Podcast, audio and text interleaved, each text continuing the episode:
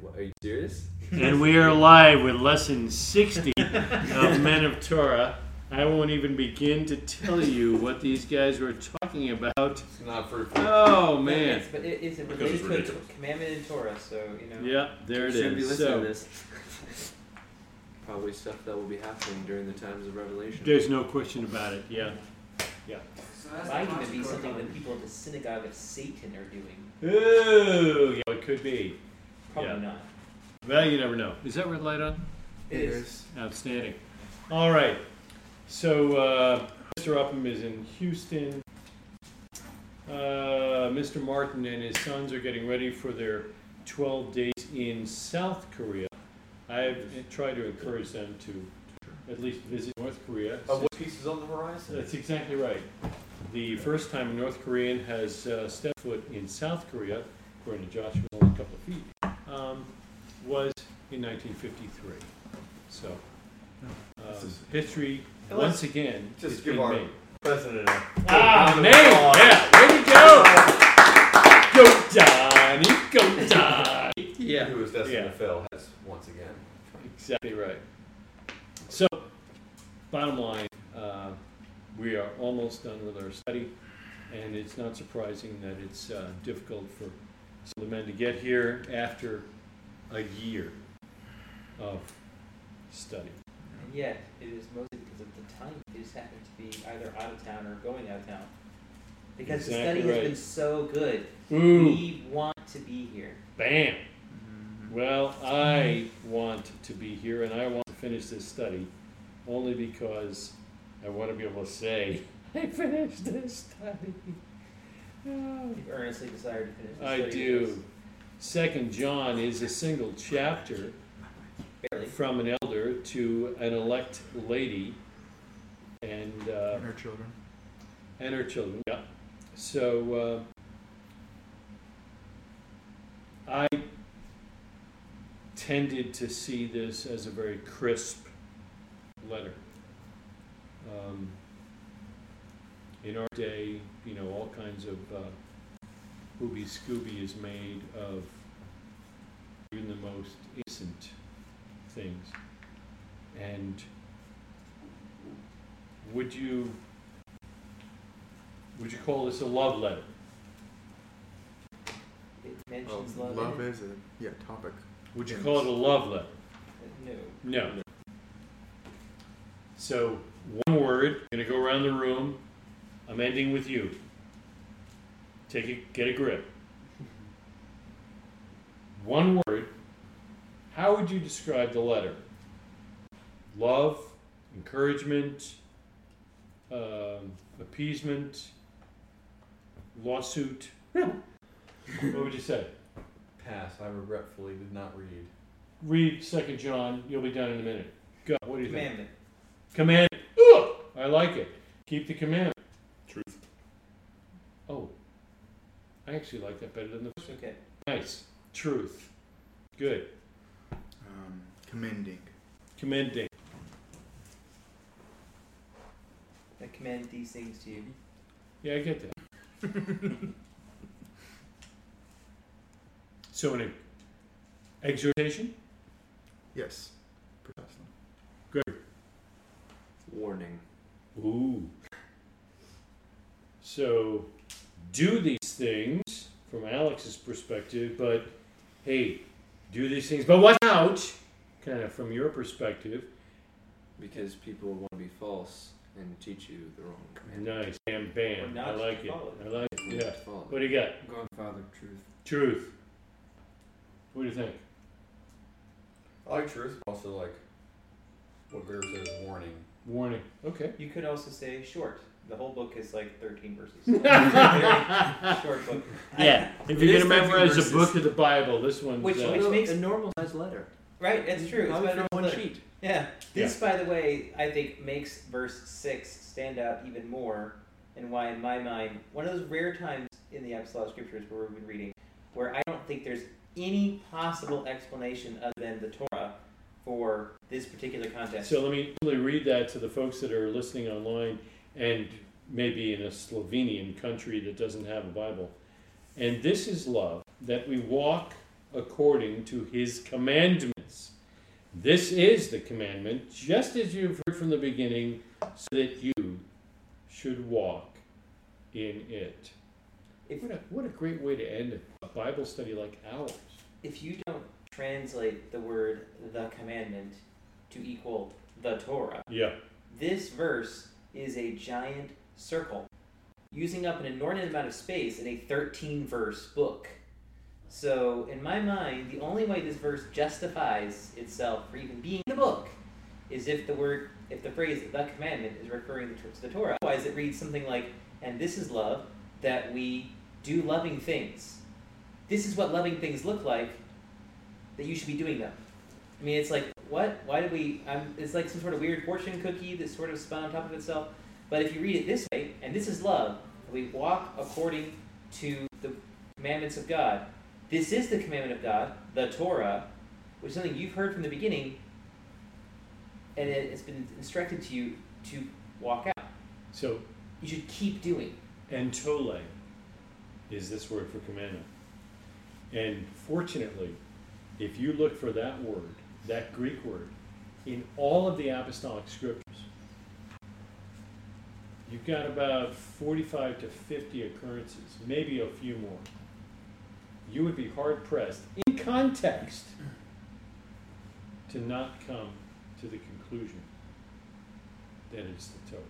Because and it's important because in Hebrew, the commandment is a nickname for the Torah. The Torah, exactly.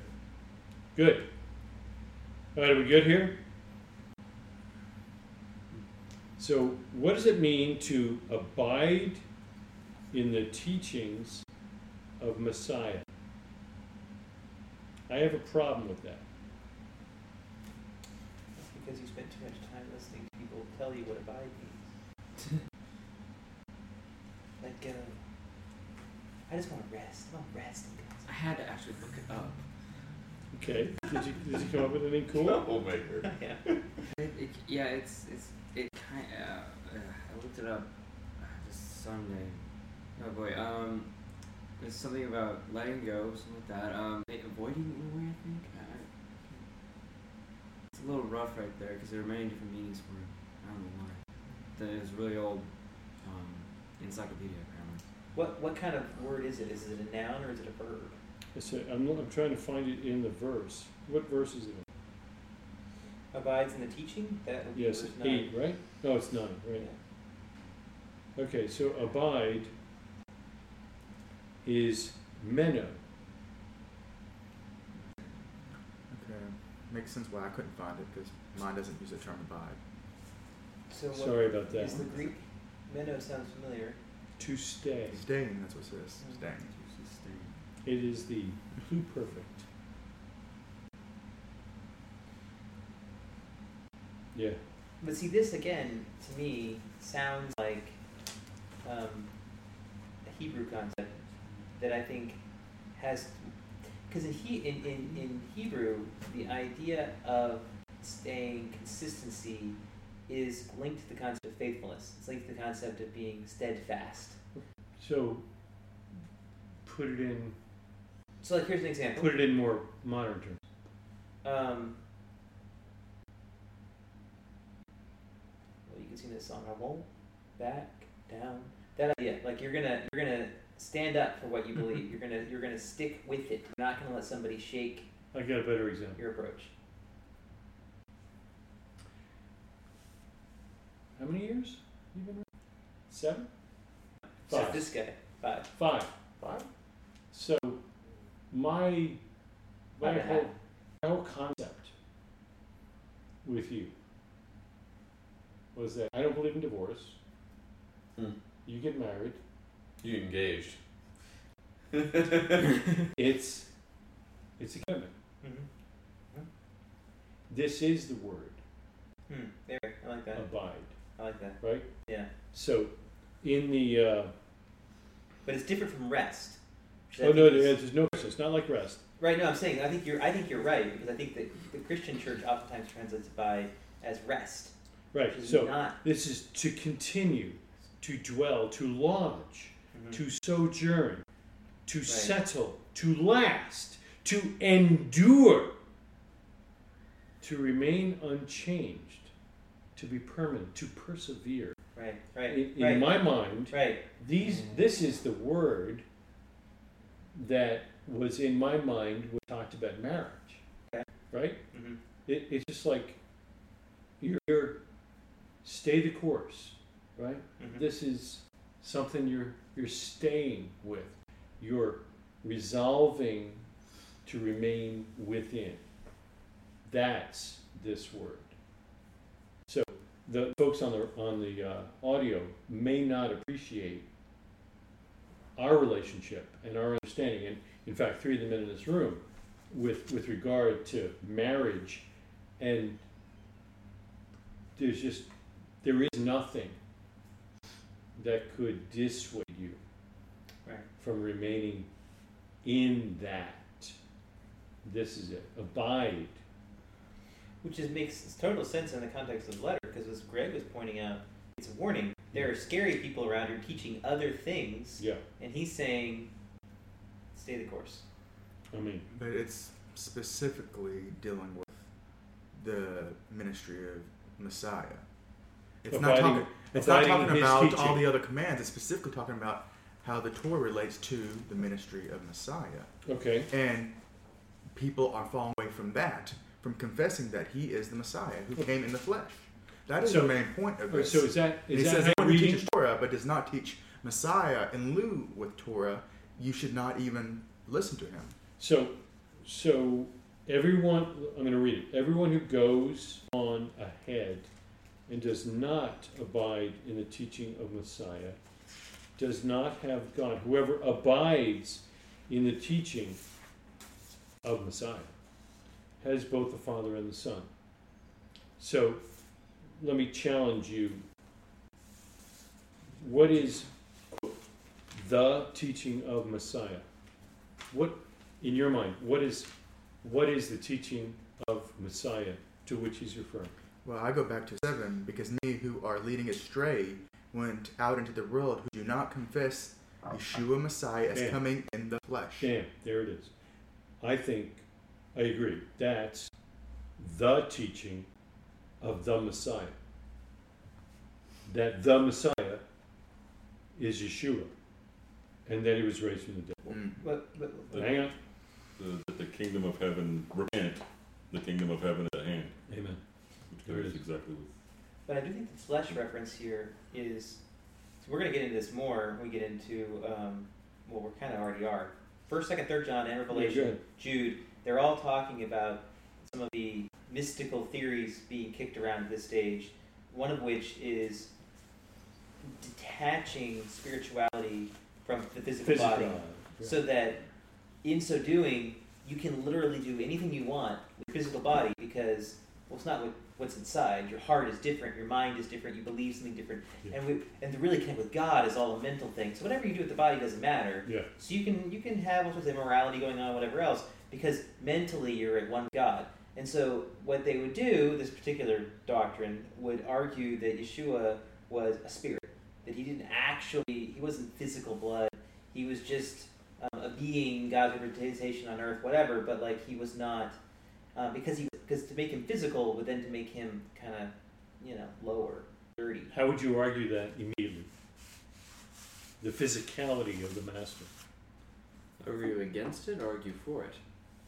No, Argue against that crap and argue for his physicality. I would ask you to quote the master himself after his resurrection. You notice how I put him on the spot and just let him I speak love for a it. bit? The He's squirming a little bit. so so we can use the words of the master. Mhm. He would encourage you to. Yeah. only in the absolutely. original greek Yeah. Um, so Here's, here's a person that's denying that Messiah was here in the flesh. So it was, uh, first of all, that doesn't make a lot of sense just based on what we know. Obviously, if he died, that wasn't a spiritual death, That's clear. um, but that, and and the the tenet of Paul's writings and the tenet of our faith should be the resurrection, which also implies death And- Although and that that's would be- actually, and then coming to life. And that would be First Corinthians chapter fifteen. I think though that the Keep that. resurrection actually is probably one of the primary ways you argue that he's not in the flesh. See, he wasn't even alive. In the, he wasn't the body in the first. It all was a ruse. People couldn't really tell, and he faked That it. whole swooning theory and all that. That- So, well, that, what would you say? that wouldn't be called resurrection then, though. What right? would you say Be, but to somebody who says this? So, so are, are you thinking of when Yeshua uh, shows up after his resurrection? Shows up as a good Des- descri- common term. Descri- uh, describing his his current state Yes. being not glorified, Yes, encouraging his disciples to actually touch his physical body. he was glorified at that time. It was when he was not glorified that he told the women not to touch him. Oh, But when he was glorified, he said to men, yeah. Go ahead. Feel my hands. "Put your hand in this hole." yeah. See, and he didn't say flesh and blood, but flesh and bone. Mm. Well, I'm is, not a spirit. I'm flesh and bone. Touch. Put your hand in my side. See these holes. Touch me. These are not the words of an apparition. The other argument, and this is actually one that has been that is not dead, it's still out there, is that Yeshua was just a normal man who got overwhelmed by the Spirit of God for a certain amount of time, and that made you know his ministry special, but he himself wasn't special at all. This is again diminishing the person of Messiah as just sort of like a you know basically right place at the right time kind of dude. Regular Joe rather than a regular Jew. This concept was kind of promoted even in the last twenty years in one of those, you know, Bible TV show type things. So it's not a, it's not gone. And again, John in First John and in this book is emphasizing like, no, this he was through and through all the way. You get the reference from Second Peter talking about the uh, the Mount of Transfiguration. Um, you get the references to the resurrection, and John makes a point that it's the water, the blood, and the spirit. So he's he's connecting them as being like intertwined, as all part of the same testimony of who Right. Yeshua was. Right. So the, the, the this particular teaching was dangerous. It's not only because of its attacks on Yeshua, which were dangerous themselves, but because also they had a practical outlay of divide what you did versus what you thought. And of course, Scripture is fundamental that what you think is what you end up doing. The deed and thought are connected. You are what you think. You are what you do. Which is the crux of his ministry. Right, he's trying So to. Say that argument, it, it, was- I don't think it was that prevailing of a viewpoint at this point. Was that even? Well, from what I understand, but I, I, for the studies that I've done in the past, Gnosticism is the, the term that's thrown around for this, was something of a, a threat to the uh, first century believers. Um, it was creeping in. In fact, if I recall correctly, it becomes somewhat kind of, well, I think it causes a whole bunch of issues with the quote unquote church as it becomes less and less Jewish over the next several hundred years. Sure. Which is why you end up with the, having to have the Nicene Creed and other types of things. So, well, as we pull away from, it's not what I think, it's not what I believe, But what you what I what do. do. because what I do demonstrates to everyone else truly what I believe, and therefore what I think. But you're right, Gnosticism is a big problem, and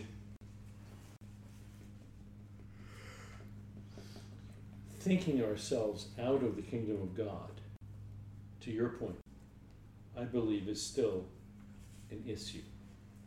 Mm-hmm.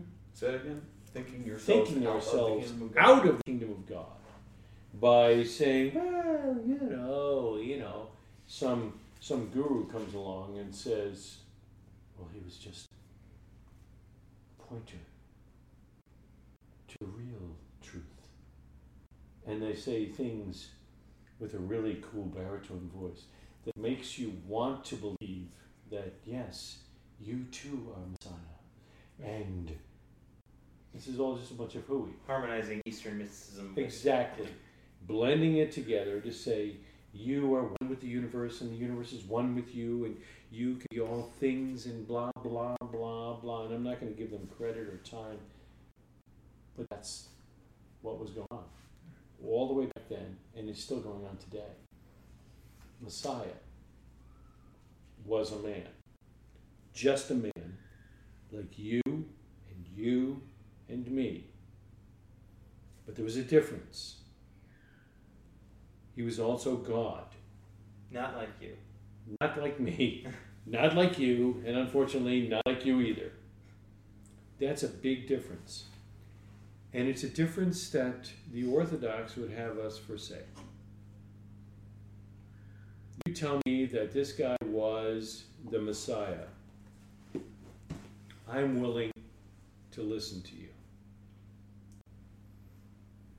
As an Orthodox Jew, I'm willing to listen to you. Did he rebuild the temple?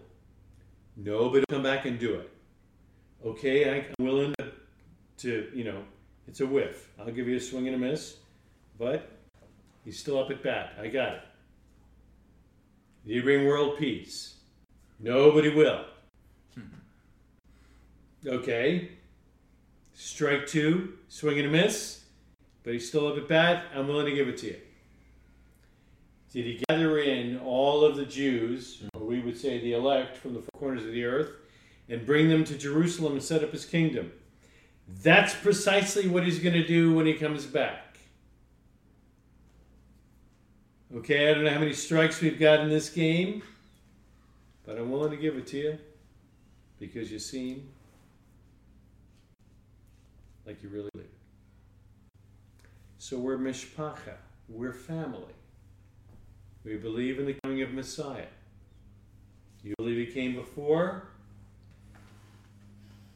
I believe he came before. Whether he was the Messiah or not seems to be disproven so far. But I'm willing to give you a buy. I personally, along with at least one, if not two other guys here, had that conversation with an Orthodox rabbi sitting on that couch.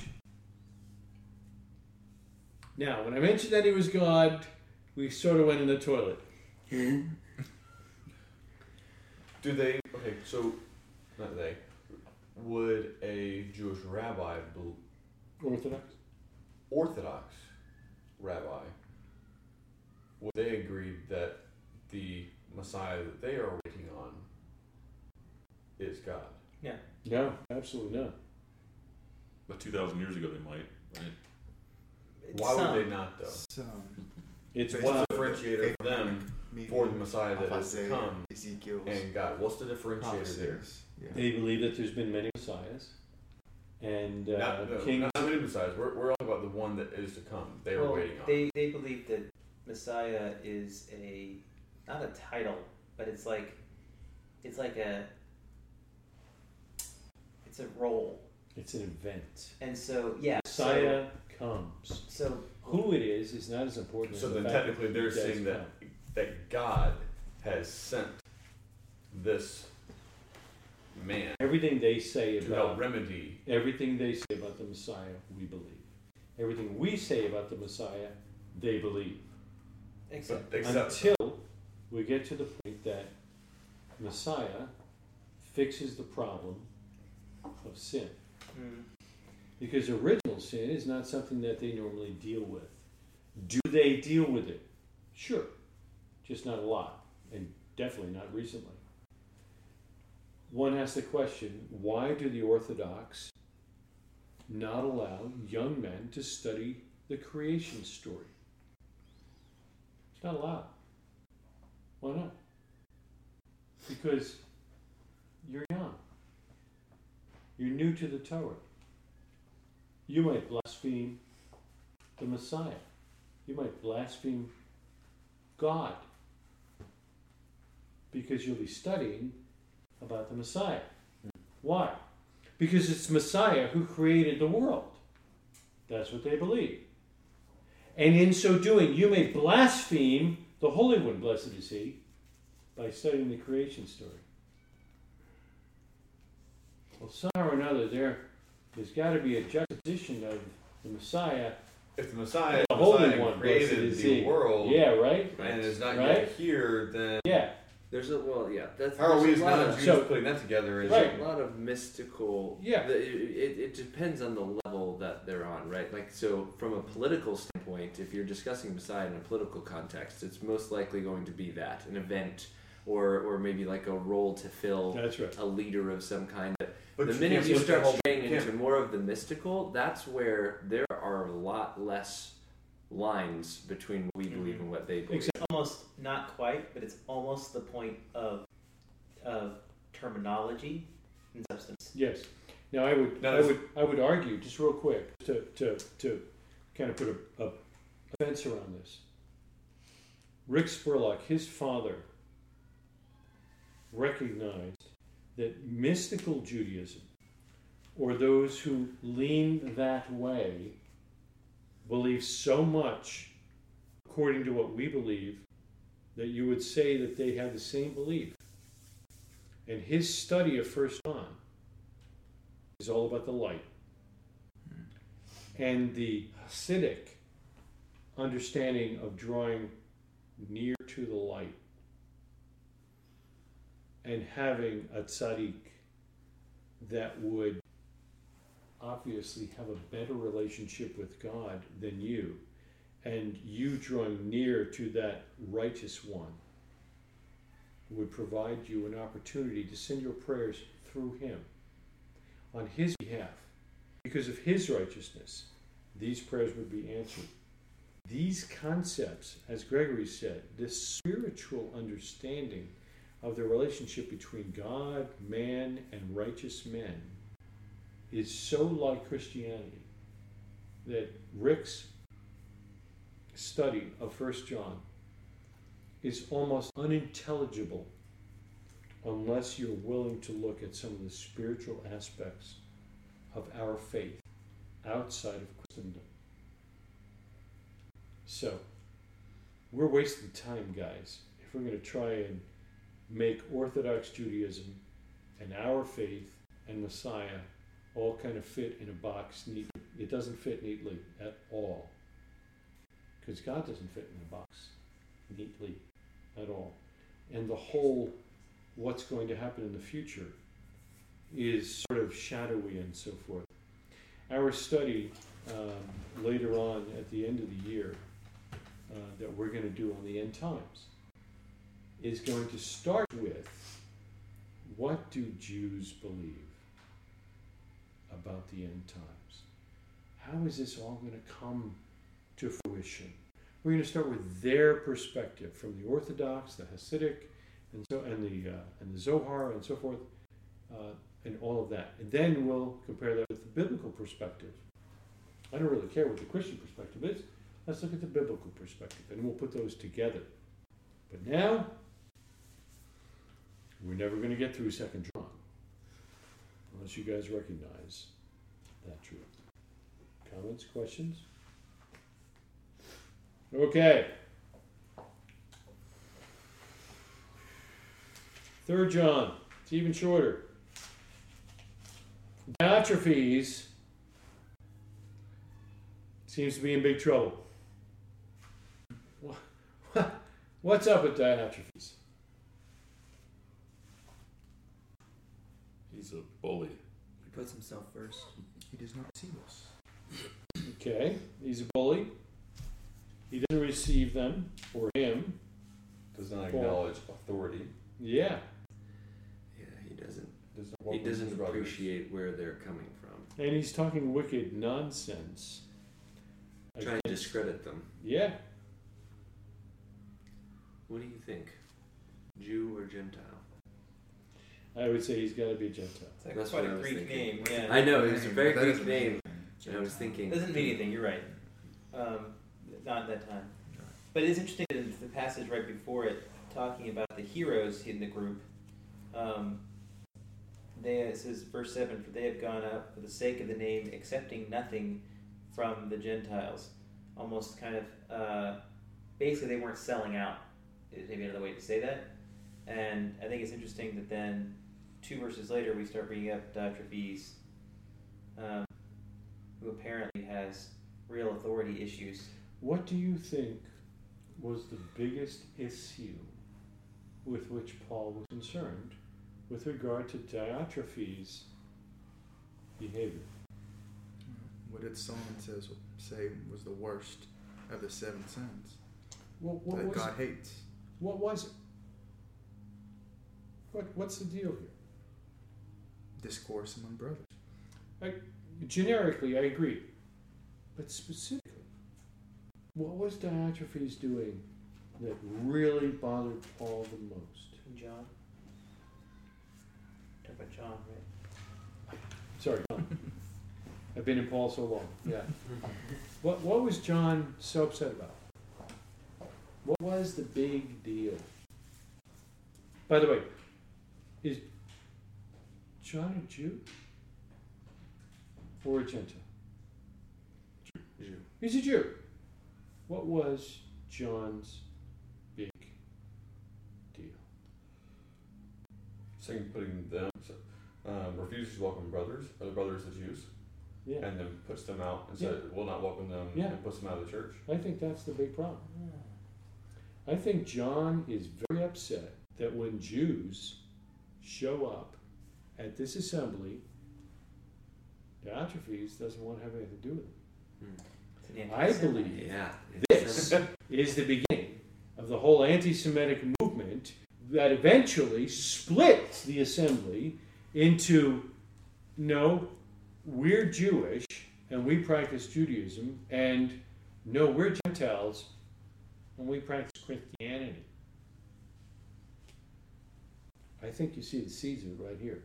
This is one of the last things written by the apostles. It's anti-dentite. It's a big deal. It is a big deal. And the Hmm. next line after that is, Beloved, do not imitate evil, but imitate good. Hmm. And how much more to put out God's people. That is tough. And I'm sure some of the Orthodox rabbis would probably champion the separation because they again felt threatened of their own identity. They did. It was on both sides. Well, there's no question. I think uh, for those listening along, um, we've, we've got a couple things that came together all at the same time. Right? It's a perfect storm kind of thing, right? So, um, you know, look look on the Gentile side. They're they're being spurned by the Jews. They they can't go to the synagogue, which is the place. There were no churches. There was no place to worship other than at the synagogue or at the temple. They can't go either one now because the Jews are pushing them away. Um, in the big revolt, historically, we understand that the believers in Yeshua followed his command and left town.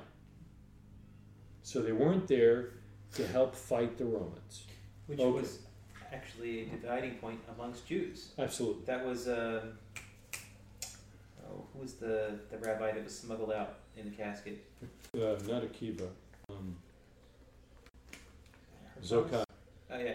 So that and he did that not because he was afraid of the Romans, because he was afraid of the Jews. Right. The the zealots who were running the city were threatening to basically kill anyone who tried to leave because they were trying to make a last stand. That's right. basically. So Yochanan ben Zakkai is smuggled out of the city alive in a coffin. You got to wonder about the implications about, you know, ritually and oh, I don't know. So, would it be used? So to say make the point is saying that it wasn't just like it was a Christian Jew thing. Correct. It was an intra-Jewish split. Unfortunately, in our context we're talking right now, the believers in Yeshua tended to all be in one group. That's so, right. So they yeah. they they booked Apella. They're they're gone because they were listening to the master's words. But then on the flip side, you've got the Jews who are looking for assistance from those who have claimed to practice Judaism and have now abandoned them. You've got those who have claimed to practice Judaism because there was no such thing as Christianity. And here comes the temple tax. Here comes now the Roman tax. Fiscus Judaica. This is the tax if you're a Jew, and it was amazingly harsh. 70, 80% of your wealth this was about two, three hundred A.D. at this point. No, no, no. We're still Are we still this early on. Yeah. Was it really? That Yeah. Okay. So that's that's one of the things that caused them to revolt. And unfortunately, our brethren, Gentiles, said, "Oh, no, no, don't have to pay that because I'm not Jewish. You see, really, yeah. Well, you practice Judaism. Well, you know Judaism. Can you practice Judaism if you're not Jewish? Really, that's the big question. Yeah. So they start to hedge their bets. So you've got Gentiles backing away from Jews, and you've got Jews shunning Gentiles. So in in total, it's like you know two negative poles, two uh, negative poles on a, on a on a magnet pushing away from one another. And the only thing that held them together in the first century were the apostles. That's right. Because they had Jewish teachers who had lived with the masters, they had authority, quote unquote, and A they credibility on the credibility Jewish with side. the, with the well with both. They had credibility with the Jewish side because they were good godly Jews. They had credibility with the Gentile side because they had been with the master. They had they had learned from him. They were the ones telling about it in the first place. Right. But once that generation dies, I mean, almost immediately, John, who writes this, he's writing right at the end of the first century, 95 or so. He dies right around what, like 100. And almost within like eight years, you have died. Christian leaders You got a complete who are preaching an anti Semitic approach to the Bible. And throwing off the festivals and everything else. So, I mean, it's, it's really fast once that leadership of Jews is on. Because now, as you were saying, the division, well, who's leading Gentiles? Gentiles who don't know what they're doing. That's right. So, you know, let's take 66. 66 of time era is when the Jews revolted against the Jew, uh, the Romans. So from 66 to 100, now you've got 40, 30 years, right? That we're, we're struggling in some type of war or problematic issue. And all the while, this is becoming wider and wider and wider. Mm-hmm. So by 100 or slightly before 95, 92, whatever it may be, when he's writing this letter, the schism's almost for sure. And I think he's making it clear that he sees it. And Diotrephes is nothing special. He's just a name of one who's obviously shunning the brothers. So, I would call Second John the beginning of the end. Third John. Second John. That was yeah, that was third, right? Yeah, that's You're in Third John right I beg your pardon. You're in Mhm. Third John. And then you can call Revelation the end. Well, there it is. So I'm in Revelation 1 right now. And just go blood to him who loves us and has freed us from our sins by his blood and made us a kingdom, priests to his God and Father. To him be glory and dominion forever and ever. I mean, Yeah, Amen. right? That is uh, Revelation chapter 1 and verse 5 and 6. And to me, it's a great summary. Behold, he's coming with the clouds, and every eye will see him, even those who pierced him, and all tribes of the earth will wail on account of him, even so. Amen. And there it is. So that's that's John's premise now as he writes. So uh, I want you to look past Alex's head to that light switch and picture a circle right around that just touches the light switch. If you recall our map class, that's those seven assemblies right there. Right off the coast, tiny little island, Patmos. Uh, according to tradition, John's been dipped in boiling oil. His whole body is one big blister. Uh, What is it you don't want to have on a sore? A blister. Salt. salt. Salt. And what is the Isle of Patmos but a salt mine? Mhm. He's in exile, and he gets to write. Wow.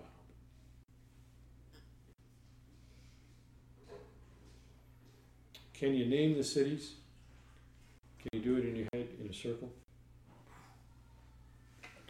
No. No. I don't have the geography down. And I wasn't here for math class. You know how you Neither always say he. like And it was his idea. from the beginning to the maps. From I the always- beginning of the maps, yeah. end at But you I stop at to the maps, yeah. Ephesus, Thyatira, Sardis, Philadelphia, Laodicea. I'm missing one. Smyrna. It helps. To, it helps if you happen to know all these little tiny small American towns that are all named after these places. Nice.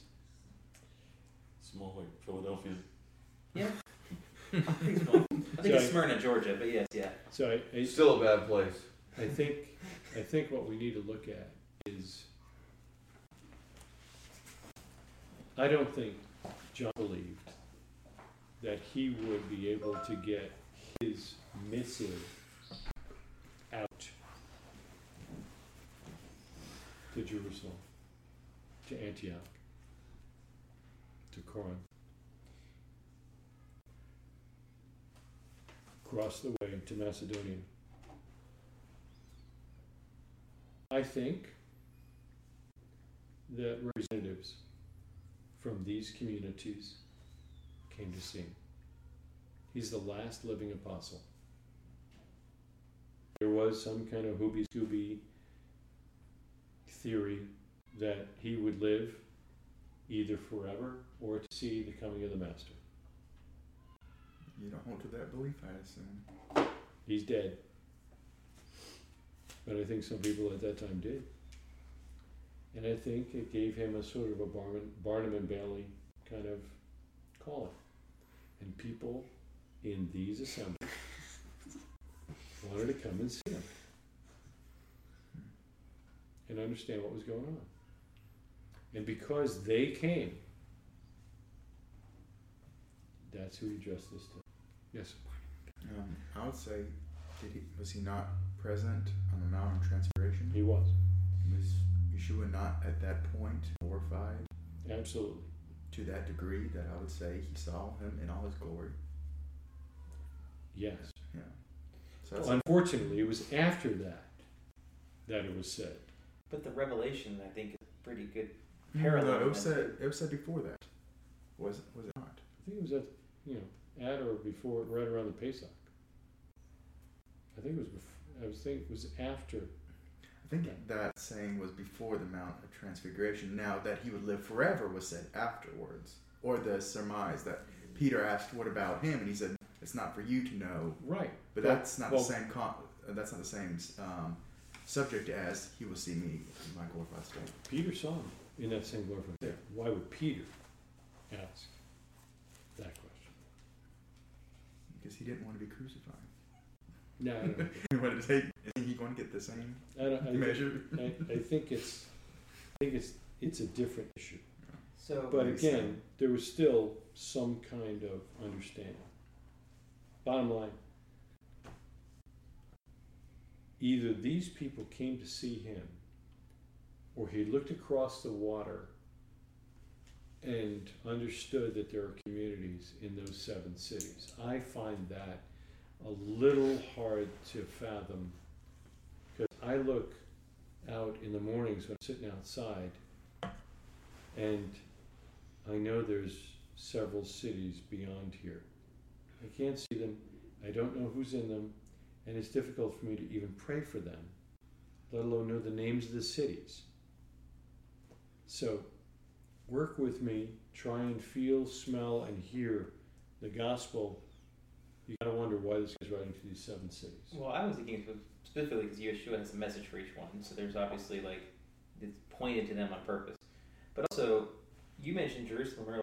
Jerusalem be a very weird place to write a letter at this time because Jerusalem is currently like practically by non-existent. There's nobody living there that's Temple's Jewish. destroyed. Right. So, um, Jerusalem's scattered.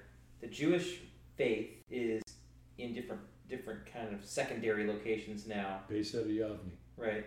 And um, and by this point, Christianity is also taking quite a beating from Nero and other uh, Caesars who haven't been so fond. So I, I my theory is that these seven assemblies, which interesting enough are like sort of this amphitheater look with Ephesus being the, the main speaker. Nice. Ephesus is here, and then you've got this arc Circle, yeah. um, these, I think, were like kind of the remaining powerhouses of the communities that are centralized in the midst of the Roman Empire that can get the message out effectively in both Okay. directions. Okay. They're like, if you're looking for somebody who's in a good location, who's still pretty strong, these are they. Okay, so if I'm, you know, I'm looking for a place to put in a, a really spectacular 18 hole golf course, these are the cities. Get it?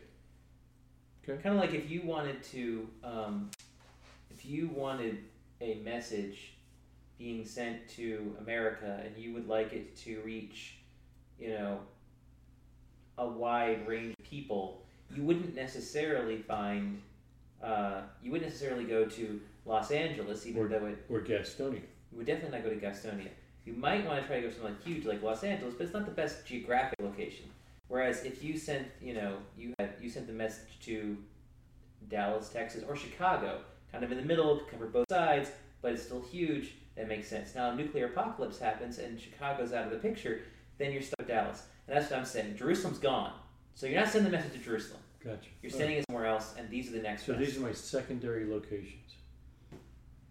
I still find it almost awkward It's weird. I don't see that them. they are right there, and I don't think you can come up with a reason why he would choose right there when there were larger belief communities in the world at that time.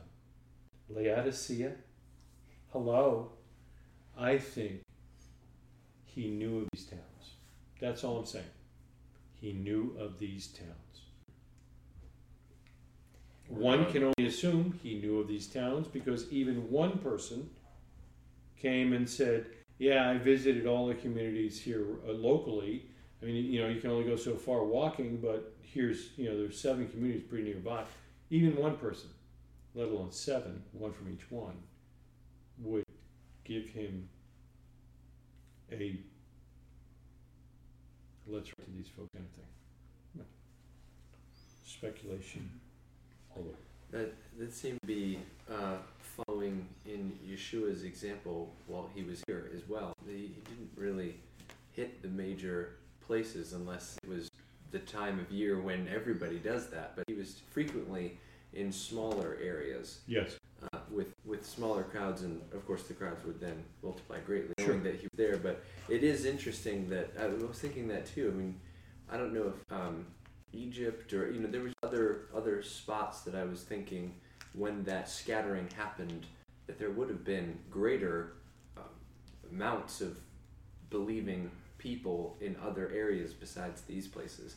But obviously they were significant. It may also be symbolic, you know, chosen because each one represents a different teaching thing they wanted to hit on.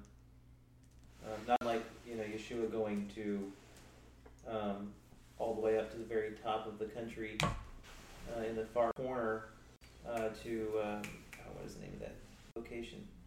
Losing the Were you, were you? Turkey? no, almo- no, almost to Lebanon. He goes all the way up to the very corner, up where the Banyas Falls are today. And while he's up that area, he um, he chooses to go up there because there's like a pagan temple, and that's where the gates of hell will not prevail against it comment comes. So that locate he's he wants to go there, I think, because he wants to make a visual point with his teaching he wants to reference. So in this case, Laodicea offers. You know, these seven assemblies offer excellent examples of certain kind of universal character traits that they're. Um, I hear you that John has may have a connection to them, but I'm talking about why Yeshua specifically picks these Sure. seven cities up. And and that's where you know Josiah and the Martin team, who are listening online, by the way, um, Hey. you know, say the same thing. You know, he was told who to write to. You know, Yeshua wants to send a message to these, and it could be, in fact, that the master simply wanted to use these folks as examples. But we we don't know. My only other thing is, where was the diaspora congregated at? And could, could that have anything to do with it? It's possible. Um, you know, they left. They left Israel, right? So they're going to go north. They're going to go south. Um, we understand that the over time we've got 500 years where people have just gotten out of Israel and um, when they left, some went north through Lebanon, Syria over the top, through Turkey, and ended up in uh, Eastern Europe. And these are the Ashkenazi. That's, that's where they came from. Some left and they went south. They went through Egypt, they went over the top of, of Africa, and they jumped over the water to Portugal and Spain. And these are the Sephardi. It's as simple as that. We understand that's where they ended up. 500 years later, after the Gaonim are done providing input and the Babylonian exile is done and we've got Jews all over the place, the bottom line is you've got players, you've got Jews, you've got believers in Messiah all over the world. We're so focused on where Jews went, Orthodox, probably non believing Jews, that there's really no way to tell where did the believing Jews go. And here's, that's where the writer of Hebrews is at. Do I do I choose the camaraderie of the Jews or do I and the temple, which is now gone? Gosh, that's a bummer. What do I do now? Versus do I go where I can get fellowship in Yeshua? And I think the writer of Hebrews is, is abundantly clear. Yeshua is the play here. Forsake anything else that might make you feel better. Yeshua is the play. So I think we lose where did the believing Jews go? All we have is this circle of seven, which could have been reached either way. So. All right, well, that was great. I think chapter one summary of, of the experience, Yeshua's revelation. Mm-hmm. Uh, first off, reminds me so much of the Song of Glory. You read on Shabbat, hair white and eyes flaming fire, and Mhm. all these amazingly shocking and disturbing sounding Feet of bronze. uh, attributes. Feet of burnished Yeah. bronze. Isn't it cool when we go through the uh, the prayers we just did when we don't have a minyan? It's it. It's We Song do of Glory. thing, right? And Yeah. it's it's got both. Hair is white and jet His hair's black and- white, and yet it's jet black. Yeah. He's young, yet he's old. old. Yeah, and this character though resembles very much um, the uh, the persons you see in the beginning of Ezekiel, and also um, uh, brings back memories from visions from Daniel. So you've Exactly. got uh, these. Uh, this is not. This is a loaded description. Is what I'm trying to say. It's not just meant to make you go, "Whoa, that was scary," but you're supposed to be, "Oh yeah, I've, I've heard this before." Um, and John, I believe, my personal opinion, John had the most complete understanding of the apostles of the divinity of Messiah. Not that the others didn't believe it, but I think it made sense to him. Um, he grasped it better. I this maybe this is why, but he seems to focus on it more than anybody else does. Um, and he does, par- and partly is through imagery, which you get very much in the Book of Revelation. Ab- Absolutely. Daniel 7, Josiah says, is, uh, is where we would sit. That's exactly right. All right. Two and three.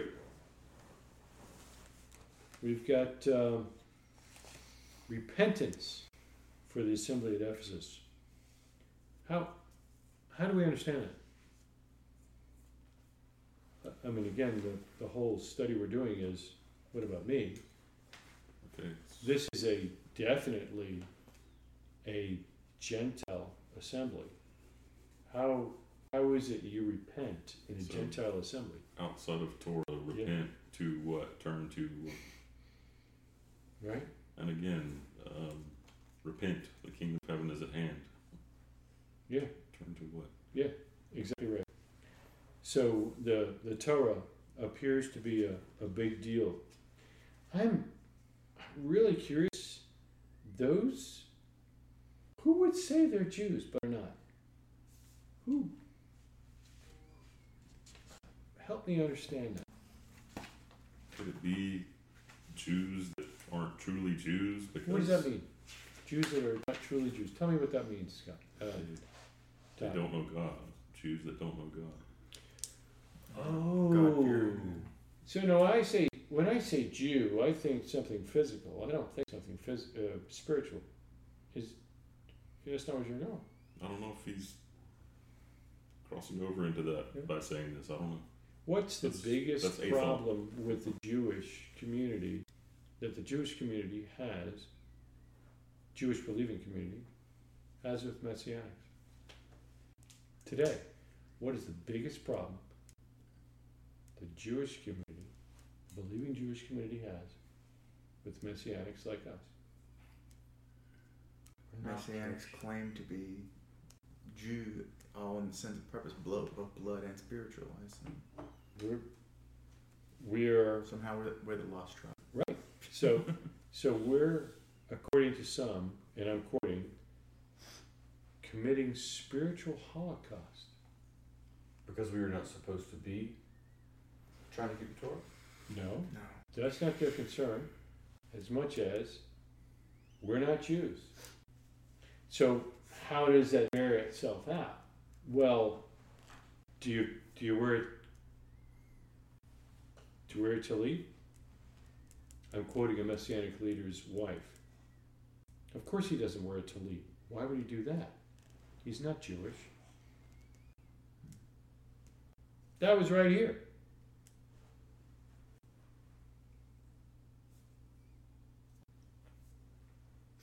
The sign commands.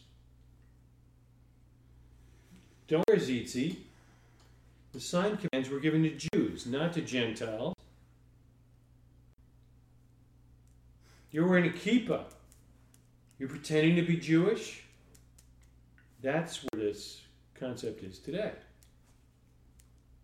That we're not one a Messiah. What Paul said, there's no longer a Jew nor a Gentile, slave nor free, Scythian or Greek, but actually there is. Mm-hmm. And you Gentiles can keep the Torah if you want to, but you don't have to. And you Jews, well, how do we know you're Jews? Well, you're keeping those commandments, and you've got the sign commands, the Sabbath, the Kippah, the Tzitzit, Tefillin. These are Jewish commands. Oh. That's why it says specifically keeping the Pesach. Well, that's you Jews and your Gentiles. That's where they're coming from. That's the thing. But in this particular passage, the ones who are say they are Jews but are not, they're the villains in the story. So I was thinking more of the converts to Judaism who are claiming Jewish, literally claiming Jewish genetics because of the, the doctrine of conversion. Sure. I They're think- not really. Sure. Um, I'm talking about now, but back then, sure. I think it's that. I also think it's folks that are. I mean, remember when we're reading now? We're about to tip the scale. Gentiles practicing the Torah and being joined to Judaism in the most natural and biblical sense that we all believe is falling by the wayside now. As Joshua said, within 10, maybe 20 years at the most from the writing of what you're reading now, we have a new religion called Christianity. And Judaism has nothing to do with the living Messiah. I tell you, there are people today who claim to be Jewish because they have a Jewish heart.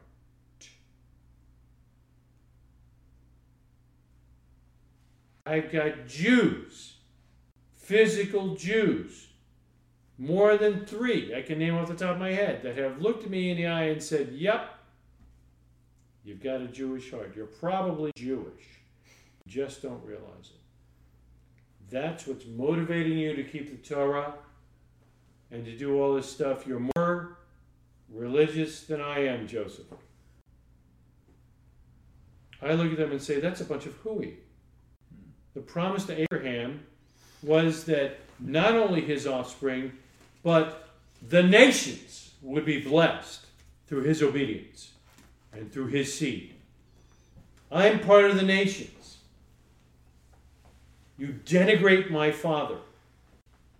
You disavow his promise by claiming that I have some portion because I've got some kind of Jewishness stuck in there somewhere. I don't. I'm a Gentile through and through. But I've joined myself to his people, to his God, to his Messiah.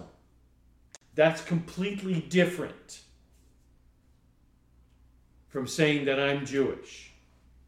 I wear a kippah almost every day.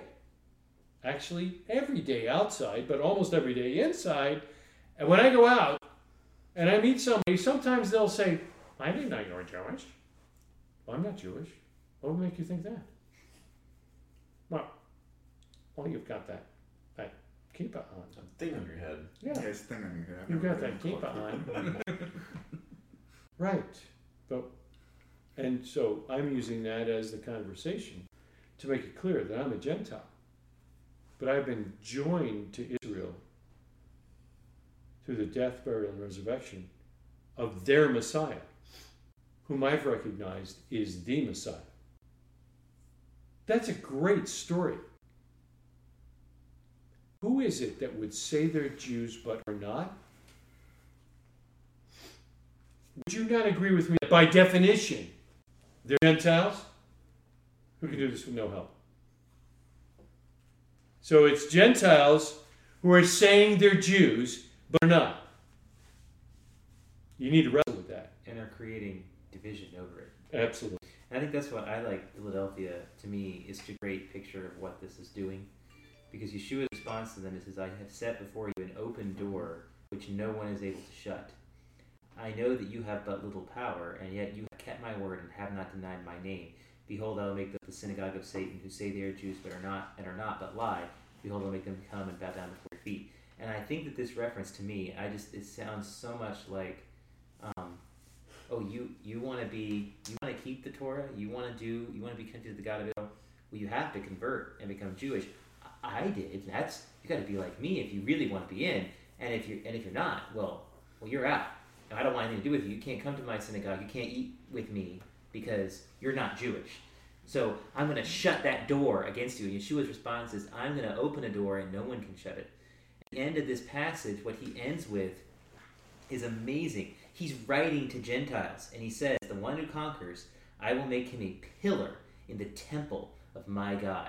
The language that he just dropped there, because he's basically saying is, you who are excluded, even by Gentiles who think they're Jews, I'm going to make you a centerpiece in the temple, the holiest place in Judaism, Amen. because you're going to live with God forever. Because you held true to me and didn't deny me when they offered you that opportunity to get in with them. And I think that's why Philadelphia summarizes this relationship. I think it's really funny. He, um, his, he references he has the keys of David, and then at the end of the story, he says, "I'll make him a pillar in the temple of my God." Pillar in the temple of my God. For those of you who've read the Shabbat prayers recently, is the Shabbat song, which is a psalm of David. So that's kind of funny. Amen. So, to summarize this whole concept, I think it ironic that the Christian church today, the visible representation of the quote unquote church, claims to have the in with God, and that they're the new Israel, and that they've replaced Israel. What are they claiming?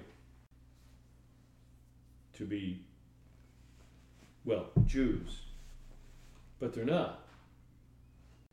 The promises weren't given to them. They were, they were given to Abraham and his offspring.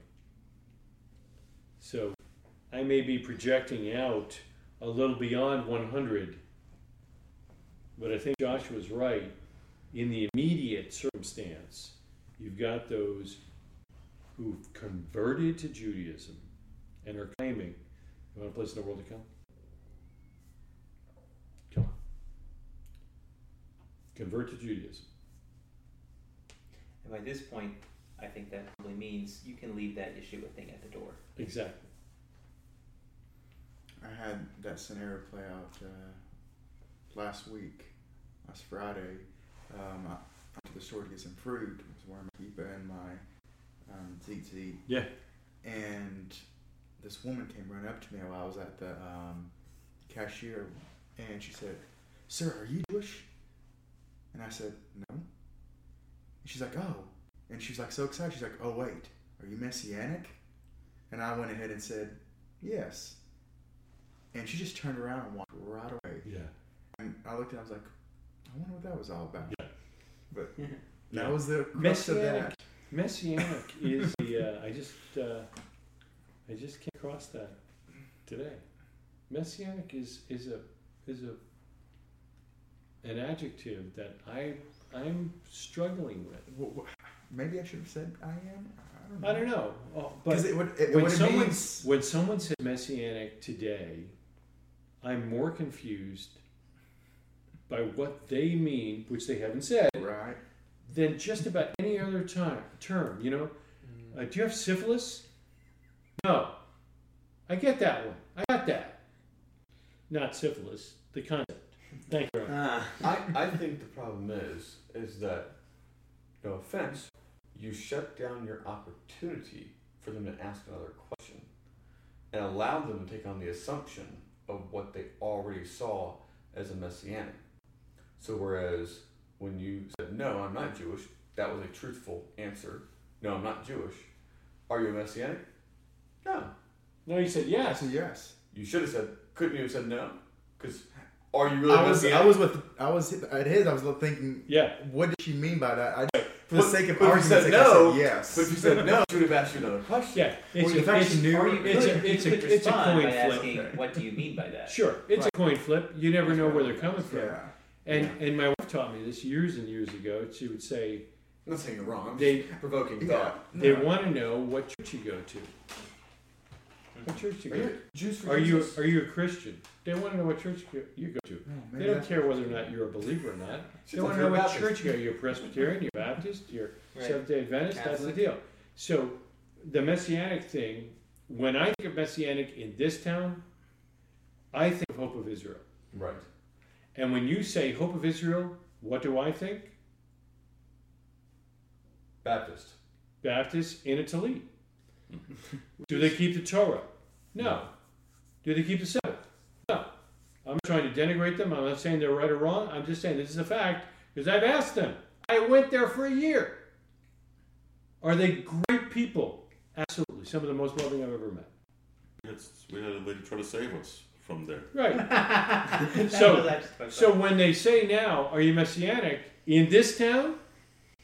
I have to say no. Yeah. I respond with not yes or no, but we practice Judaism. How about you?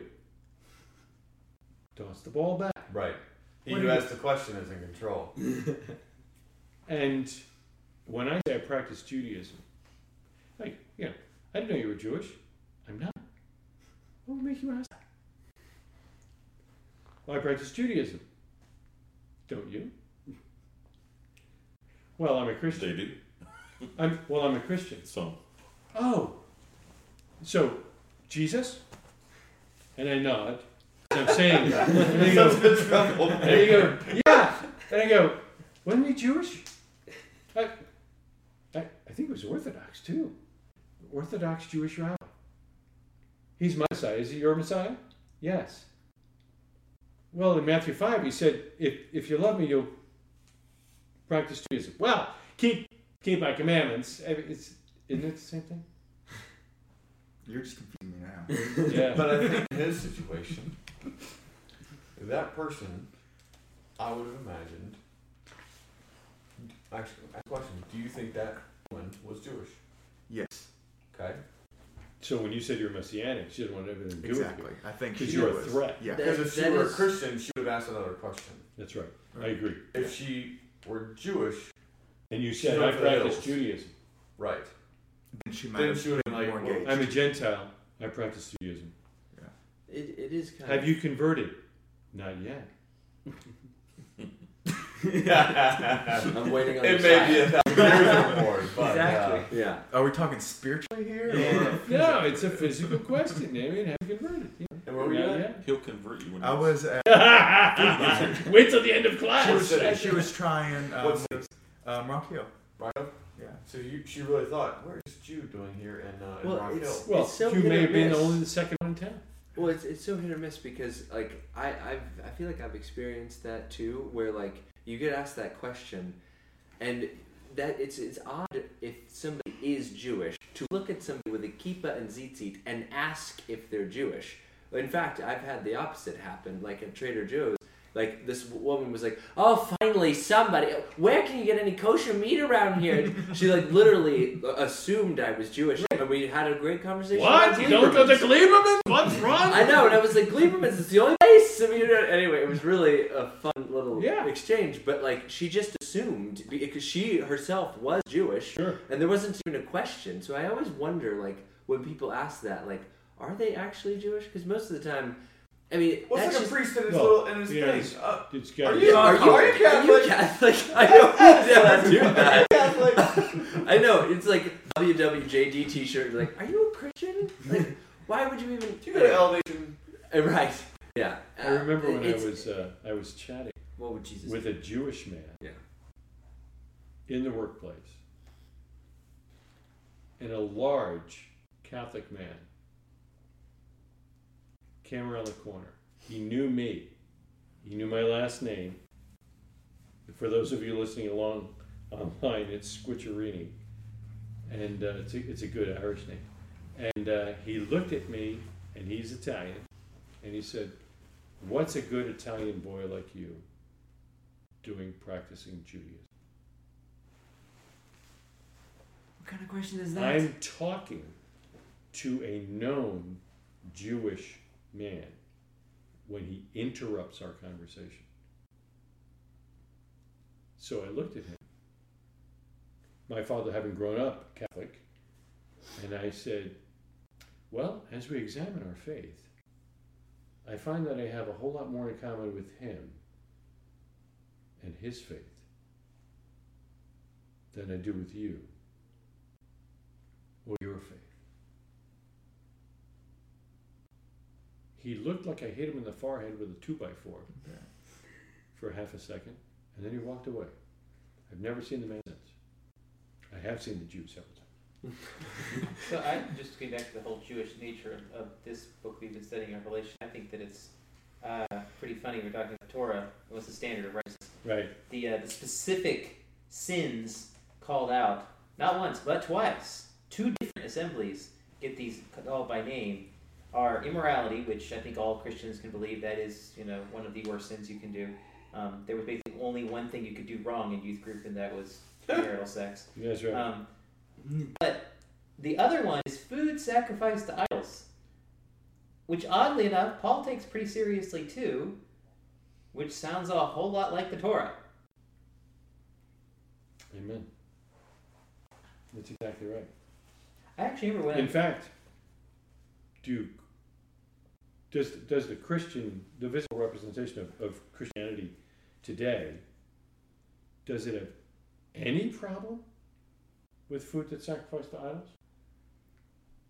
I mean, we've got a, a member of our community that actually ended up with a whole box of meat that when he opened said it was halal meat. Well, Dad, it's not what goes in your mouth. Oh, it's, what you comes poop. out. It's what you poop. you know, I think that's what you poop too. But that's what the church would say. That's right. That's their only defense. You do whatever you want because it's just going to pass right through. Hmm. And yet, Yeshua himself, Yeshua, twice mentions food sacrifice to idols being a problem. Interestingly enough, this particular issue, immorality and food sacrifice to idols, is a critical point in the Torah when you're talking about um, existential threats to the people of Israel, the the the, the, the spiritual, true spiritual Holocaust. Right. Because God says multiple times, don't go hanging out with their girls because you're going to end up giving your sons to their girls and they're going to get married and then they're going to take your sons and they're going to worship their gods and the sons are going to join them. And the whole uh, immorality leads to idolatry connection is over and over and over again in the Torah. It's so interesting to me that that's those are the sins that get called out by name in these first couple books of uh, chapters of Revelation. He's not going out there saying that you were mean to people or that you, uh, you know, didn't uh, didn't go to church on Sunday. He specifically calls out two things that are steeped in Torah uh, language. I mean, This goes back to what we were talking about before too in uh, Second Peter. There's also very uh, obvious connections between lust and immorality and idolatry, Mm. and I think it's, it's so cool that Yeshua focuses on the drosh of Balaam, like as the pinnacle Right. example of that, because Right. it's exactly what happens. Right. Yeah, he, he, he he convinces the Midianites to seduce the Israelites and lead them to idolatry. Yeah. And God judges them. I mean. So I bring up uh, James chapter 2 and verse 2.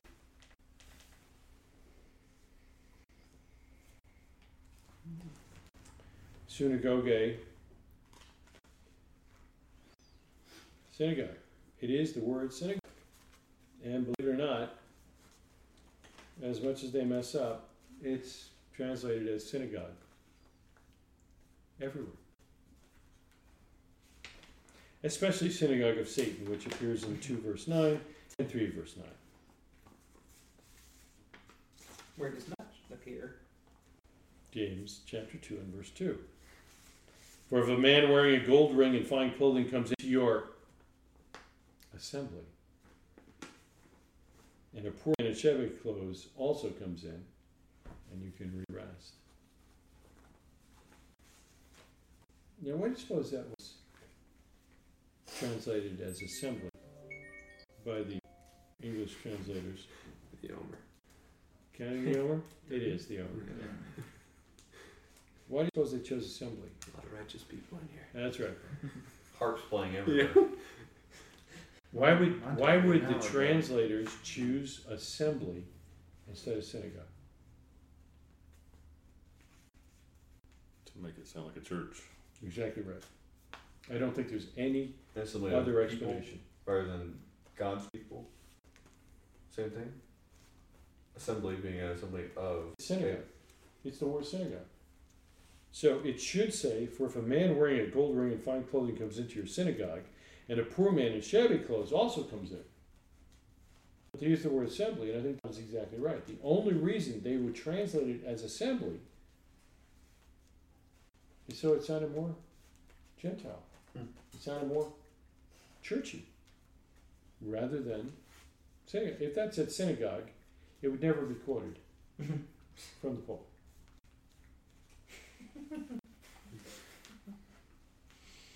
Okay.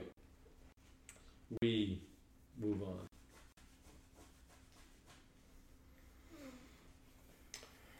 The, uh, the concept of Balaam, you just mentioned.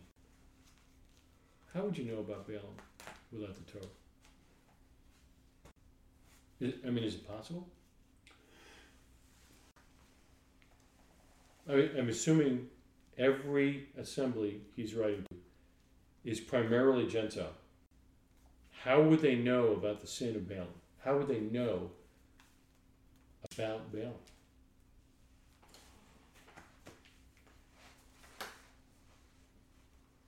Now here's here are these people that have been converted from paganism and killing cats and doing weird, troubling, we can't even talk about it kind of things. They come into the assembly of God. And John writes to them about Balaam. How would they know? Every Shabbat. It's You're either you're going to read the Torah every Shabbat, or there's an underlying understanding that when somebody new comes in, you give them this book of, I don't know, stuff you got to learn. Is there stuff you've got to learn that's in some odd book? Or is it just really one book? And you'll learn that book and those teachings over time. Put that down.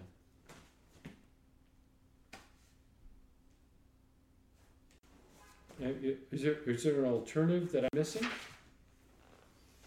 Well, he uses it like an idiom. He uses it like a cultural phrase. You know, like the teachings of Balaam.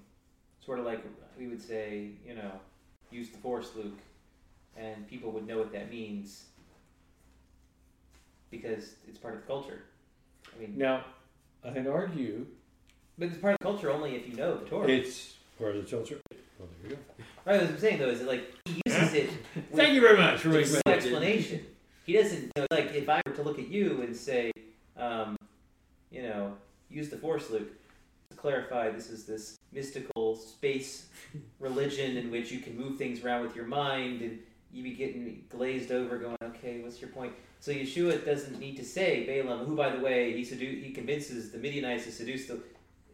There you know the story. Yeah. I would have used the phrase Glock and king, the way it's a hand. Exactly, yeah, exactly. Get your Glock and get those guys. Get my what and do what to who? Yeah, it's good. Okay, I like it. We're just gonna roll through here. Um, the assembly in Thyatira. They were encouraged to keep Yeshua's works until the end. What the world does that mean? What work did Yeshua accomplish? I think there's two answers. One is probably only I know, and the other one, what's what what did what what what did what work did Yeshua accomplish on, on your behalf, Gregory? Well, is that Well, same thing here? I don't so, know. What what So, he, the, well, the the work that he accomplished was propitiation through the shedding of his blood Bam! on the cross. There it is. Raising from the dead. Hallelujah! And through this, believe that this did happen. And He is the righteous one, sent from God. We have a place in the world to come. Do you think that's the works he's talking about? That's a single work, isn't it? He died for us. That's one work. What are the works that they're talking about here, or that he's talking about here? His works. Continue in Torah? his works. Who's the quintessential Israelite that Isaiah speaks of? It's Israel. Well, yeah, but there's one that he seems to be pulling out as the ensemble. What? Who is it that was without sin? Who is it that kept the Torah? Who is it that didn't need propitiation for his own sins? And you have a contrast here. Verse 22 says, talking about this wim- wicked Jezebel, Mm, unless they repent of her works. exactly. And then a little while later, verse 26, who keeps my works. So, what's he referencing? In, in one word, what's he talking about? Keeping the Torah.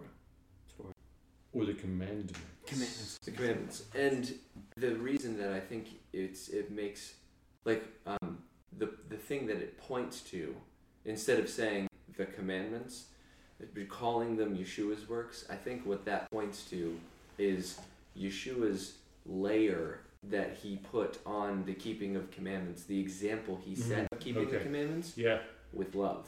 Yep. Going back to what it with says in John, and being the thing that differentiates his disciples from Sure. other people that Sure. just keep the commandments. Sure. And an understanding that it's the heart of it. It's not just the machinations. Right. Why are you doing it? Yeah. Good. Very good. Yeah. Okay. So what's the other part that you would know the answer to? It was that one. Sorry. He, he hit You knew around the that. answer. Yeah. You guys know. That That was was it. There were two parts. Uh, Right. It's either his work of dying on the cross or his works of keeping the commandments and encouraging everyone else that he ever met to keep the commandments. And if you're Jewish, to return and turn around and repent from those evil works and do the works of his Father. Yeah. I was being proud. I apologize. No, I. Okay, Philadelphia, you already spoke of, uh, of it here. Joshua, who, who is the synagogue of Satan? Second time. I like the idea.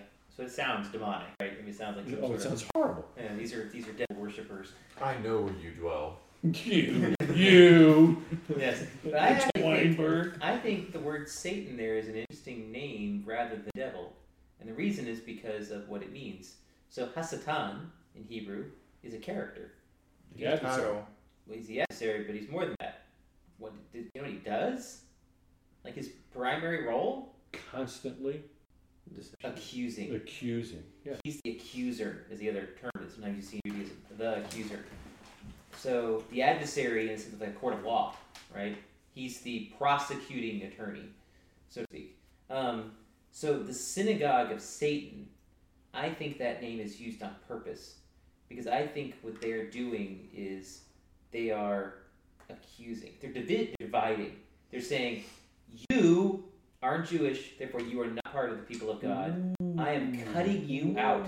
Because what is what is if you look study Judaism, they say that like basically like Hasatan's like, do you want to do the work of Satan in Judaism? You you bring in division between in between between people of God Sure. Yeah. because that is the worst that you can do. As to what Alex said earlier. Yeah. Oh, that's good. That's good. So the synagogue of Satan would be just this community who, as part of their very nature, They're dividers, are dividing the people of God. Wow. I like which is that. pretty scary if you I think like about it. That means, not. I mean, I'm not trying to be delicate how I say this, but anybody who's out there trying to divvy up the people of God is, knowingly or not, Yeah. participating in the synagogue of Satan. Yeah. Well, I'm now that it's on the internet, I'm going to make sure everybody hears you say that. Um, so I'm just thinking again back to the messianic leaders of messianic Judaism today, uh, and the vast majority are promoting a a division. Mhm. The Jews have a little bit of priority there, sign commands, right? And we don't want to step on their stuff. We've been joined with them, but hey, hey, hey, hey, hey. It's the Jew first, and then the Gentile. I'm okay with eating second as long as I place the table. As far as I'm concerned, and I, I think I've shared this before, I recognize God did not choose me. I am not Jewish. And it's okay. And it is okay because he's given me an opportunity through his son. And I recognize that he loves his people and he chose them. Not because they're anything special, that has nothing to do with it. But because he chose them, they are special. And I am commanded to bless them. Now, it is true, if I bless them, he must bless me. But that's not the reason. I am second class. And I recognize that. And I don't have any problem with that at all. And I think if I try to put myself on par with the Jewish believer, I believe I'm making a mistake. You may not agree, it's okay. But that's my current perspective with regard to my position in the universe. All right, we got our last assembly, Laodicea. This is the one everybody remembers. If you can't remember any of the seven, this one, of course, everyone remembers. Neither cold nor warm, Yeshua would spit them out of his mouth. This is the word emeo, from which we get emesis, which is, of course, a medical term for the process or action of vomiting. I was reading about that Spewing today. chunks. Yeah. Um, because in CrossFit they have a character. His name's Pukie the Clown, Puking the clown. and because inevitably at some point in your CrossFit gonna- life you will blow chunks. right. There it is. And there's a scientific thing that happens where it literally uh your body is evacuating all the contents from its stomach. Yeah. And it gives you a visual, but you're not just spitting something out. It's It is really forcefully That's right. leaving your That's right. body. That's exactly And right. Your, your, your body can't stand to have your body is that. ca- Yeshua's casting that out of. exactly. Gives you That's a exactly totally different visual than just ah, I spit that out. I, I mean, you- you're kind of upset with somebody, but when you were truly removing Yeah. it, evacuating it, Yeah. it takes on a whole The, the, the Greek here is very helpful to get that visceral reaction. You know, and when you're, you're vomiting or spewing up like this, can't help it. All things. It's just not part of you. Your body is disgusted with it to the point where it physically ejects it. Doesn't speak very highly of the folks that know how to understand. Yeah, but it sounds so much like we just read in the Torah portion. Don't don't don't do X, Y, and Z, or the land will spit you out. That's right. It It'll will spit vomit you out. You out. It will force you out. It, can, it simply cannot keep you there. That's way worse than. Is that worse than being swallowed up by the land? I think it's worse. That's a good I think it's worse than being swallowed up by the land. Uh, all right, so we, we close up with uh, the seven openings for each assembly and the seven closings for each assembly. And you know the conqueror to one to the one who conquers, every single one opens with that. And the word conqueror, of course, is Nike. It's the shoe. Just do it. Just do it, right? So, did you guys look through this? You, can you make anything out of that? Did you Did you find something that seemed cool? That uh, you know, I just I didn't want to try and throw you, but uh,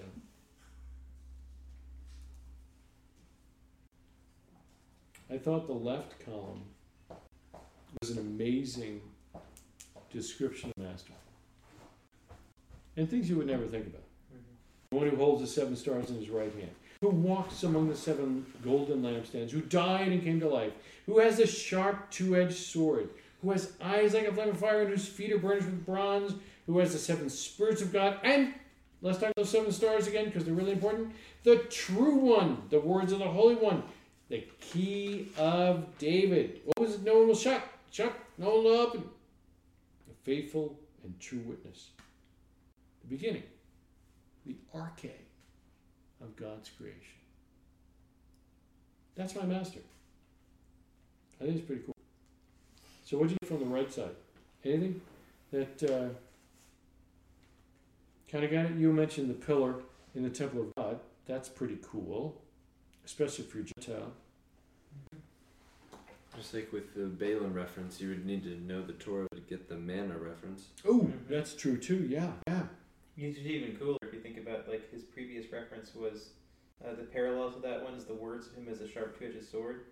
Well, the sword comes out of his mouth, which is a reference to the word God. Right, right. Manna in the story is given. Why? That you may know that man is not lived by bread alone, but by every word that comes out, out of the mouth of God. Ooh. I like it. I like it. What about that white stone deal? Yeah, I was thinking the mark of the boundary stones. It could be. It could be. I'm reminded of somebody who's blackballed. You know, all the white stones and the oh oh you got the black stone. Hmm. Um, the Urim and Thummim are they colored stones? I don't know. I don't know. I think Lighten they're up, thought of to be white and black, aren't they? Got me there. I wasn't there. Yeah, I was there. The hidden manna made me think of the the ark too. Mhm. That's where Well, that's good. that's Yeah. where it ended up. The Muslims have the black stone. Ooh. You want the white stone. His name is White is Yeah. pure. yeah yeah. How about that rod of iron? He Psalm rules two. with a rod of iron. Psalm two. Yeah, we're going to talk uh, in the uh, eschatological talk about that and why he would need to rule with a rod of iron. If he's ruling in the messianic age, There has to be subjects.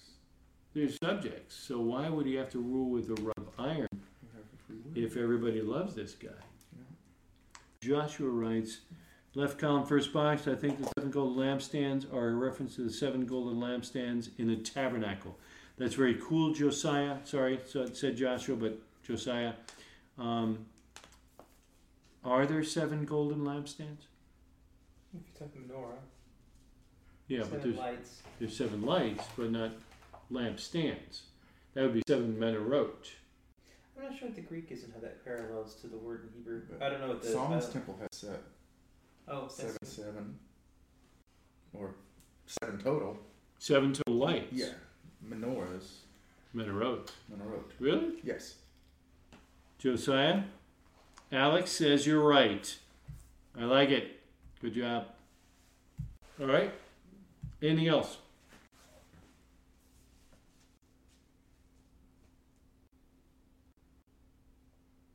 Who knows about the name of God?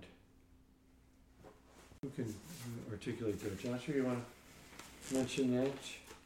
Write on him the name of God, the name of the city of my God, the New Jerusalem, which comes down out of from God, out of heaven, and my own new name. No one knows his name.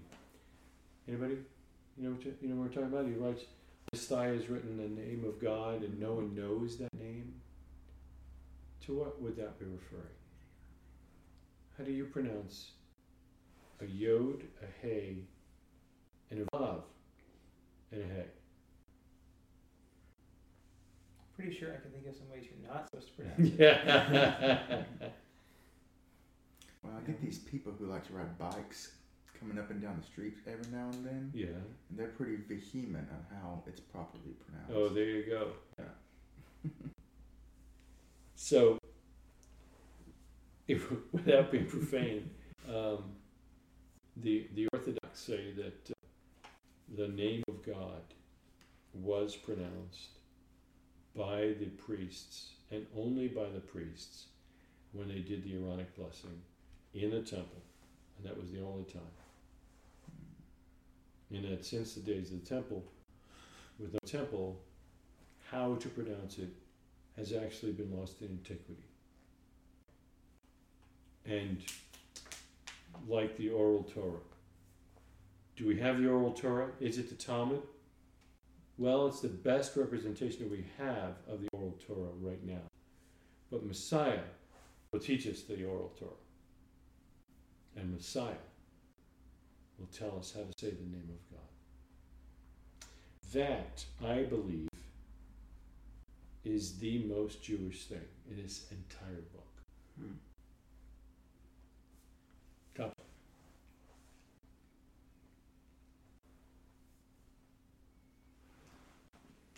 Last one, the one who conquers, I will grant him to sit with me on my throne, as I also conquered and sat down with my Father on his throne.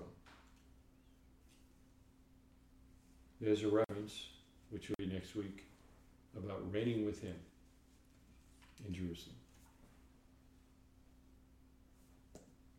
I think Alex's point earlier has got to be subjects. We can't all be in charge. We can't all reign with him. There's got to be somebody else to whom we are reigning over. And the fact that we will reign with him, or somebody is going to reign with him, sit on his throne, is extraordinary. The fact that it it might actually include Gentiles, I also think, is over the top. And the fact that after the thousand years there's an uprising again shows that there is a resistance during Amen. That's exactly right. he would have to rule. Don't spoil the whole movie now.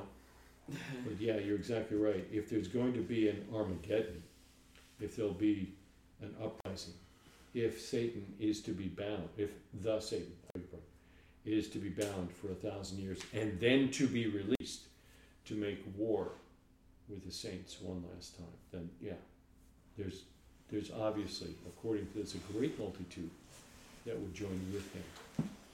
And this is at the end of the millennial of our Messiah. So there's obviously some malcontents.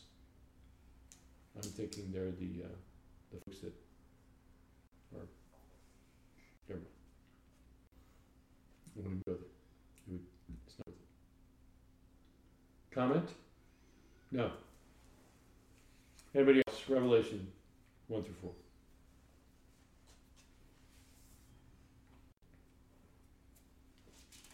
Summarize the message of all seven assemblies in a single statement.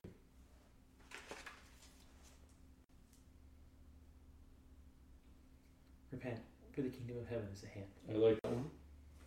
I had another one. Hey, Bam! Bam! You, do, you guys can't sit uh, next to each other next time. Got another Gregory. I, w- I was I was gonna say that one, but Yeah, like, yeah. Darn!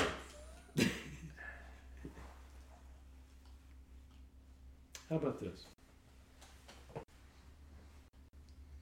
Get your act together. together Hmm.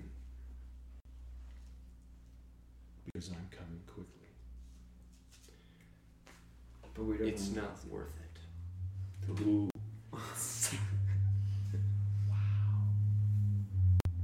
There's things to come Mm. that are far greater Mm. than any fleeting pleasure. Ah, that's good. That's good. I guess for the guys who are being persecuted, that might be a little hard for them to hear, but no, I get it. I get it. That's Yeah. good. That's good. Okay, so last question. He who has an ear to hear, let him hear what the Spirit says to the assemblage. What in the world does that mean? I always think of when Yeshua says, "Hear "My sheep know my voice." Okay. Okay. So it's like we, meaning he who has an ear, let him hear, right? So that it's like the voice of the shepherd. It's like you, if you are one of his sheep, Pay attention. you perk up You should- immediately. You should be listening to what I'm saying. Right. I like it. And that it, it actually has an impact on your life. I never saw it that way. So while his message to each of these seven different assemblies may or may not be pointed towards those who are walking well or, or even really in the faith, this final line is if you are in the faith, then you must have an ear to hear. So, for goodness sakes, pay attention right now. And it's a great way to close. I think that's that's neat. That's good. All right, we're going to zip through Revelation so fast. It'll be the fastest Revelation study you've ever done. It'll take about nine minutes next week. Literally. Four through eleven. I'm gonna. I'm gonna. Or four through twelve. Four through eleven or twelve. Five. fine. We just did four, right? No, we didn't. Three. We did three, two and three. Sure. So we're gonna we're gonna take the first half of Revelation, four through eleven, and uh, or four through twelve. I can't remember. Um, I think it's eleven. Is it the end Eleven. of Yeah. 11? Tw- Twelve then is a parenthetical. Is It's it the four through last 11. verse in eleven that I'm talking about? All I know is that your study guide says four. I get that. The last verse in chapter twelve or chapter eleven talks about two groups, and that's what we're gonna end up with on that. So you can check that. And then we are doing a study, you said, towards the end of the year on the end times? Or Yeah, um, we're gonna take some time out, and then, um, we've got at least one more class on our songs. How many of you are doing the Modeh Ani in the morning? I am, thank you, Lauren. Um, love that. So I wanna get you guys back for at least one more of those. I'm gonna take a breather. When are you picking up for your, uh, song? It's a month before Rosh Hashanah, right? Five, six weeks before? Four, or five weeks? Seven, but yeah. seven weeks before Rosh Hashanah, he's going to pick up and uh, teach a class on the uh, Hopefully, Sh- Seven classes. Right. Maybe Shab- do combine two if we want to skip all July or whatever. but- Shabbatot of consolation. So that's what's going. That'll give me time to get Scott Martin, and we're going to put that together. And yes, we're going to do a, a study on the end times. It'll be very uh, intense. So this has been uh, from time to time amazingly easy. I mean, you can drive here, and while you're stopped at the light, you can read what you need to do and, so and all that. Are we skipping through Revelation currently because we are playing do? No, we're skipping through Revelation because this study has nothing to do with the end times. It has everything to do about our halakha and how we should and are commanded to, to live and act as believers today. And the book of Revelation is all apocryphal about the future. Gotcha. So there's nothing for us to learn from that.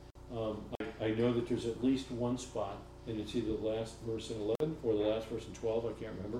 Sorry, brain dead. Um, um, so we'll stop. We'll focus on that for a little bit, and I can assure you, you're going to read from four to the end of the book this week. You're literally going to read all 22 chapters of Revelation, minus the three you've already done. 19 chapters. Just read through it one time, no big deal. If you see anything halakhic, great, jump on it. If you don't, I didn't, so we're not gonna do it. That's not the last class. Next week, we'll finish Revelation, and we will have finished the entire book, the entire apostolic scriptures. It's the following week that we'll do the summary. And I'll try and go through four volumes that we've written here and pull out what we've seen. So all those references to the uh, Book of Mormon and, you know, all those things, you know, we'll, we'll have them all laid out so we can get page numbers and move forward. That'll close it out. Okay? Good? Questions? Good? Good? All right. Gregory, Yes, sir. this is the first class we've gone long in 60 lessons. I'm blaming that on you. Would you pray for us? I'd, be happy to. Avinu Malkeinu, our Father, our King. It is such a privilege and an honor to study together as men, to study your word, to do our best to rightly divide your word and to understand everything. And we pray that you would continue to open our hearts, open our minds to the truth that we study, that we can apply it to our lives and walk it out every day, that we could be living testimonies of Messiah Yeshua everywhere we go, because we've internalized these truths and they've they've manifested themselves in our walk. Thank and we pray, Father, that you would continue to bless my father-in-law for his efforts and for his hospitality and his house becoming truly a house study. We pray that you would you keep us all safe this week. And we are so grateful for your love and for your many, many blessings that you have bestowed upon us. We are mostly grateful for our risen Savior Messiah Yeshua, the work that has been done on our behalf. We pray all these things in His name. Amen. Man. Amen.